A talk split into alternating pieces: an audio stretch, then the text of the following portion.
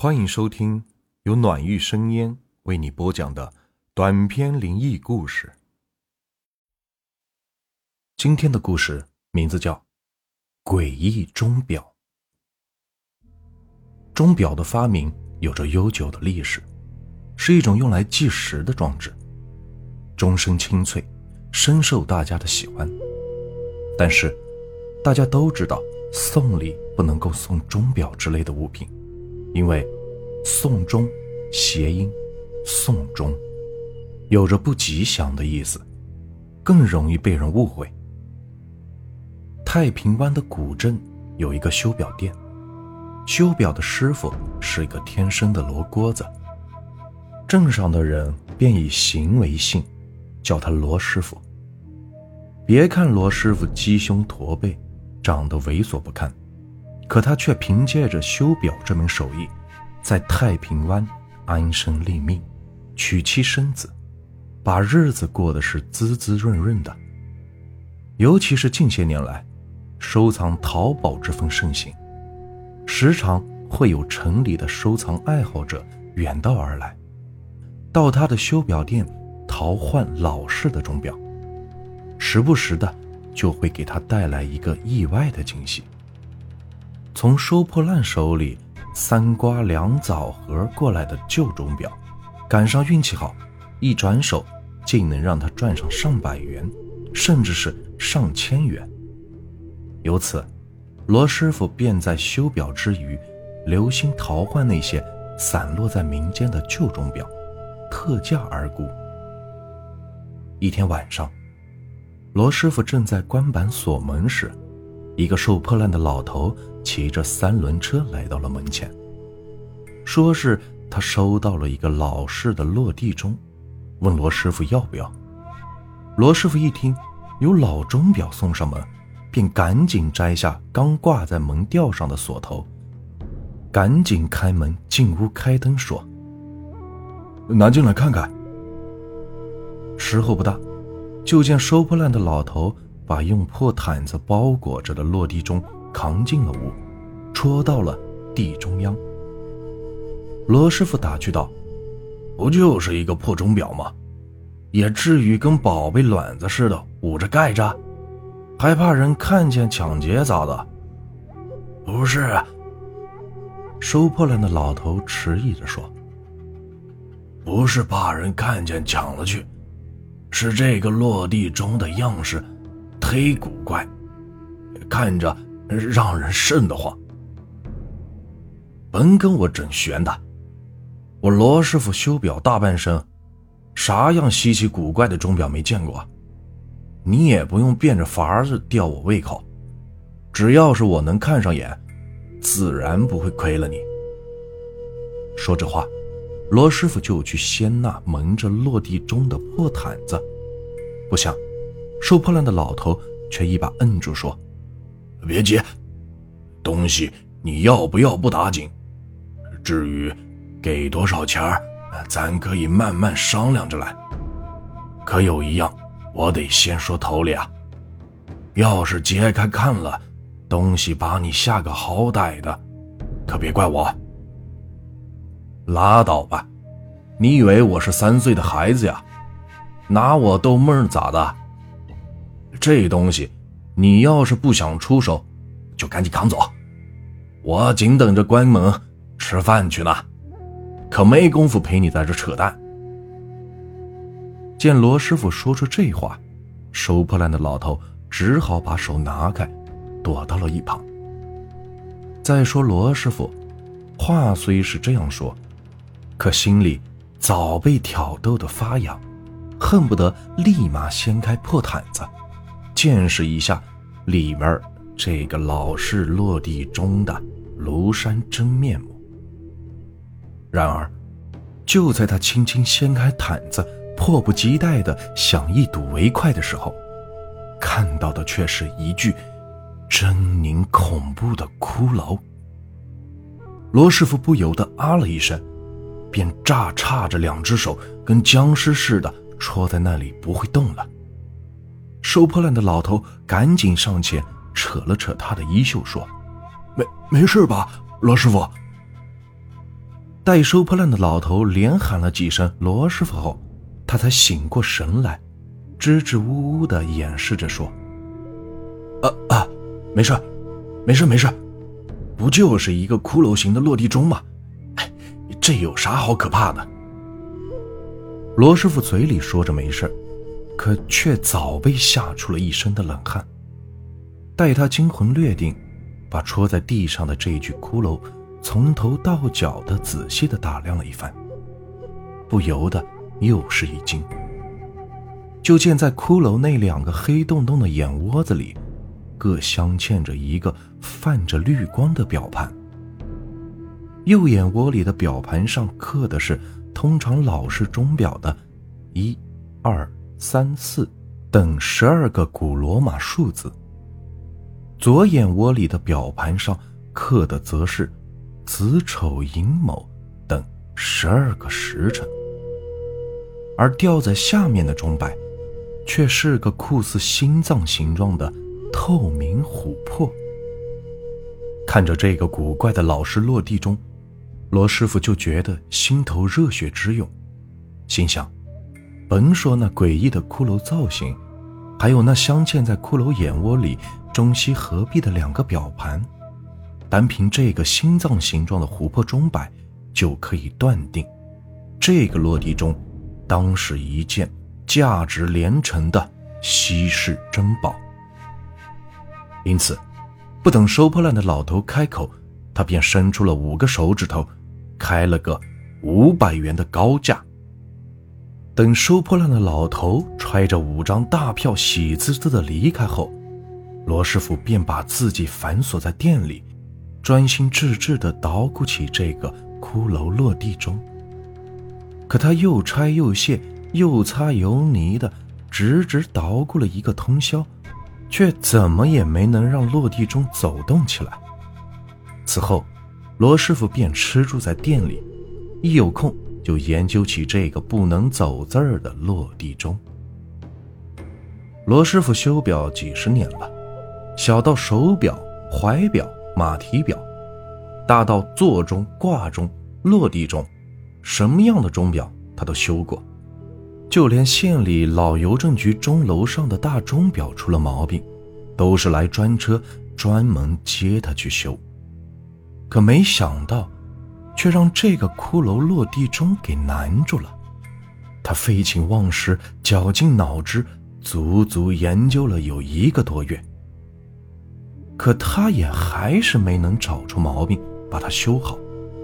为此，弄得他是心力交瘁，疲惫不堪。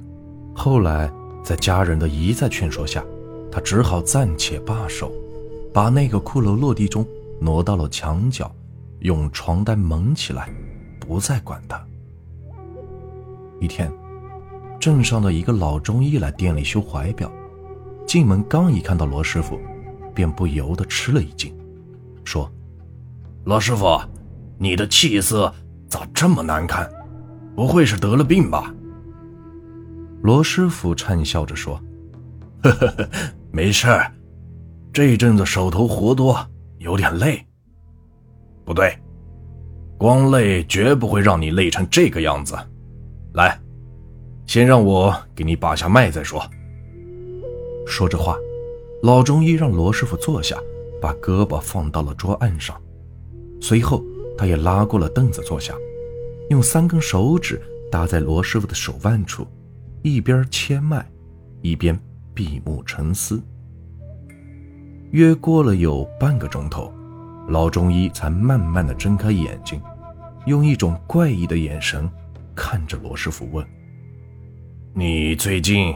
是不是遇到了啥子不干净的东西了？老先生说这话是啥意思啊？从一进屋，我就见你面色灰青，暗藏煞气。经刚才的牵脉，又在你体内发现了鬼脉，此乃邪虫侵身之兆。怎么，你们行医的先生也信迷信啊？这不是迷信，老医书上说，百邪癫狂所为病。好了，说这些你也不懂，你就说说，最近遇没遇到啥子怪异的东西吧？听老中医这么一说，罗师傅不由得想到了那个诡秘怪异的恐怖落地钟。他便把从收破烂老头手里买了个老式落地钟的事一五一十的说了出来。随后，他到墙角掀开了蒙在落地钟上的床单，想让老中医看个究竟。可就在这时，他一下子被惊呆了。就见那个让他研究了一个多月也没能鼓动好的落地钟，竟然咔咔的走上了。在跟屋里别的钟表一对时，居然分秒不差。再说老中医看到这个形状怪异的落地钟，先是倒吸了一口凉气，等他戴上老花镜，镜前仔细的打量一番后，不由得神色大变。见此情景，罗师傅猜想，必定是这个落地钟有啥说道。便小声的试探着问：“咋样？莫非这个东西是个不祥之物？”“正是。如果让这个东西在你店里再放下去，迟早会要了你的性命。”“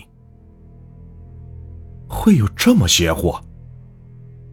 罗师傅一脸疑惑的望着老中医说：“这东西到底有啥说道？”他咋就会要了人的性命呢？这是一个鬼钟，与他相伴日久后，就会被他吸尽精血而亡。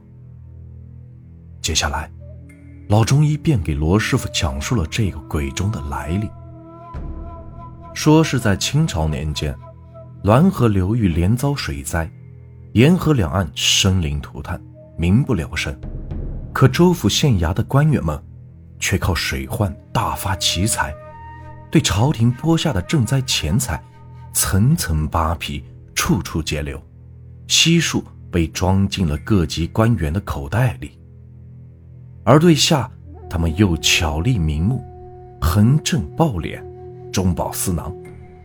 因这里地处京畿东隅，近邻皇都，地方官员多与京官勾搭连环，狼狈为奸。凭着盘根错节的关系网，州府县衙的贪官污吏们有恃无恐，令百姓无可奈何。有一年，南方茅山的一个老道，带着一个诡异的骷髅落地钟，就来到了滦河岸边的太平湾古镇，说这个落地钟名叫鬼钟，是贪官污吏的克星。他冥想时可声传方圆百里之外，凡贪官闻此钟声，便会肝胆俱破，立时丧命。一听说这个鬼钟如此神奇，大伙便在太平湾古镇上建了一所道观，把它供了起来。茅山老道栖居关中，一日三餐均由镇上的百姓轮流供送。可过了好长时间，人们也没有听到那个鬼钟鸣响过一次，到发现那个老道日渐消瘦，面无血色，一天比一天没有精神。就在人们怀疑这个老道是不是一个骗吃骗喝的江湖骗子的时候，道观里突然钟声炸响，那声音阴森鬼怪，犹如……鬼哭狼嚎，闻之令人胆寒。几天后，便有消息传来，滦州、知州和辖区内的两个县令已先后丧命。见老道所言得以验证，人们纷纷奔走相告，一同涌向道观，要给老道庆功。可等到大伙来到道观时，才发现老道已经躺在床上。面黄如纸，气若游丝，已露出了下世的光景。见此光景，人们赶紧装搂着去请郎中来给老道诊治，可他却摆着手说：“不必了，我的病症皆因这鬼钟所致，没哪个郎中能诊治得了。直到这时，老道才向人们道出了关于鬼钟的一个秘密。原来这鬼钟，不像普通的钟表那样靠发条引动齿轮走时，而是靠汲取人血入钟摆才可以走动，所以必须与人同处一室，让其汲取人的精血，而他只有在吸进一个人的精血后，才会冥想一次。所以说，鬼钟冥想之日，也就是与其同时相处之人命归黄泉之时。几天后，老道油尽灯枯，去了西天极乐世界。道观里的鬼钟由此停摆，也不再走动了。直到后来，有人被贪官们逼的是山穷水尽、走投无路，而挺身进入道观。鬼钟才又重新的走动了起来。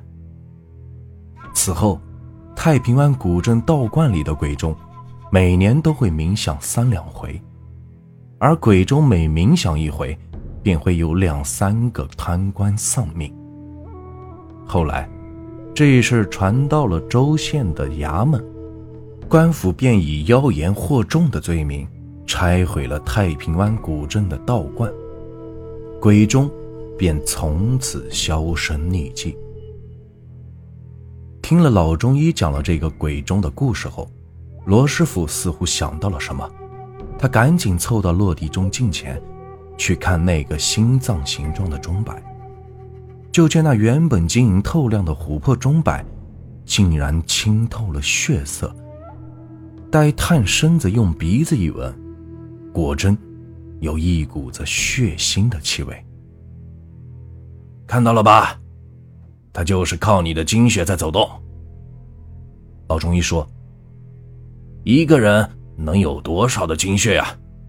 经得起他日夜二十四小时的吸食吗？赶紧把他扔出去，要不然非把你的精血吸干不可。可，可这是我花了五百块钱买下的，就这么扔了？行了，先保命吧。”还心疼你那五百块钱呢，真是，让我说啥好呢？好好，你啥也别说，我听你的。晚上，晚上我就把它扔出去。罗师傅说，到晚上就把这个鬼钟给扔出去。可等到了晚上，他却变卦了，倒不是还在心疼那五百块钱，而是对老中医起了疑心。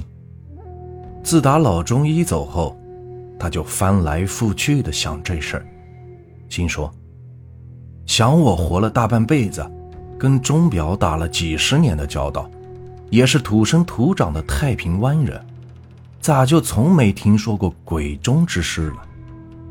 而你一个行医看病的先生，却把他说的是头头是道。不会是探听到我得到了这个价值连城的落地钟了吧？而编个故事来蒙我吧？不过，这落地钟倒也的确有点怪。这明明捣鼓了一个月不能走字儿，而放到墙角却又自己走上了。可要细想呢，也许是当时修的时候哪个零件没弄合适。放那里赶巧碰一碰，对了词儿，自己呢就走上了。至于那个钟摆上的血，兴许就是老中医趁我不备偷着抹上的，也未可知。眼下这世道，人心难测呀。他故弄玄虚的把我说了没底儿，可等我把落地钟扔出去，他再神不知鬼不觉的弄走，捡个免费的宝贝。如此这般一想，罗师傅便暂且打消了扔掉这个落地钟的念头，便把它搬到屋里的一角隐藏了起来，想先看看情况，再做打算。他想，要是老中医所说的事实，自己的身体必然会发生变化，等到那时再扔掉也不迟。不料，就因这种想法，却把罗师傅给害了。原来，这鬼中汲取人的精血，形同温水煮蛙，起初是很难察觉到。待等到罗师傅明显感到身体不适时，这个鬼钟就再也扔不掉了。他就像是鬼钟摄去了魂魄，一时一刻也离不开他了。三个月后，罗师傅病故身亡。据说，在罗师傅去世的当天夜里，太平湾的人们都听到了一个怪异的声音，似鬼哭。如狼嚎，更像是从地狱发出的鸣冤叫屈声，阴森恐怖，闻之让人不寒而栗。又据说，也就是在这天夜里，太平湾镇镇长和县里某部门的两名要员，死在了一家高档娱乐城的豪华包厢里。这个故事啊。就结束了。如果你们喜欢我的故事，别忘了订阅、收藏和关注我。接下来会有更多有趣的故事。感谢你们的收听。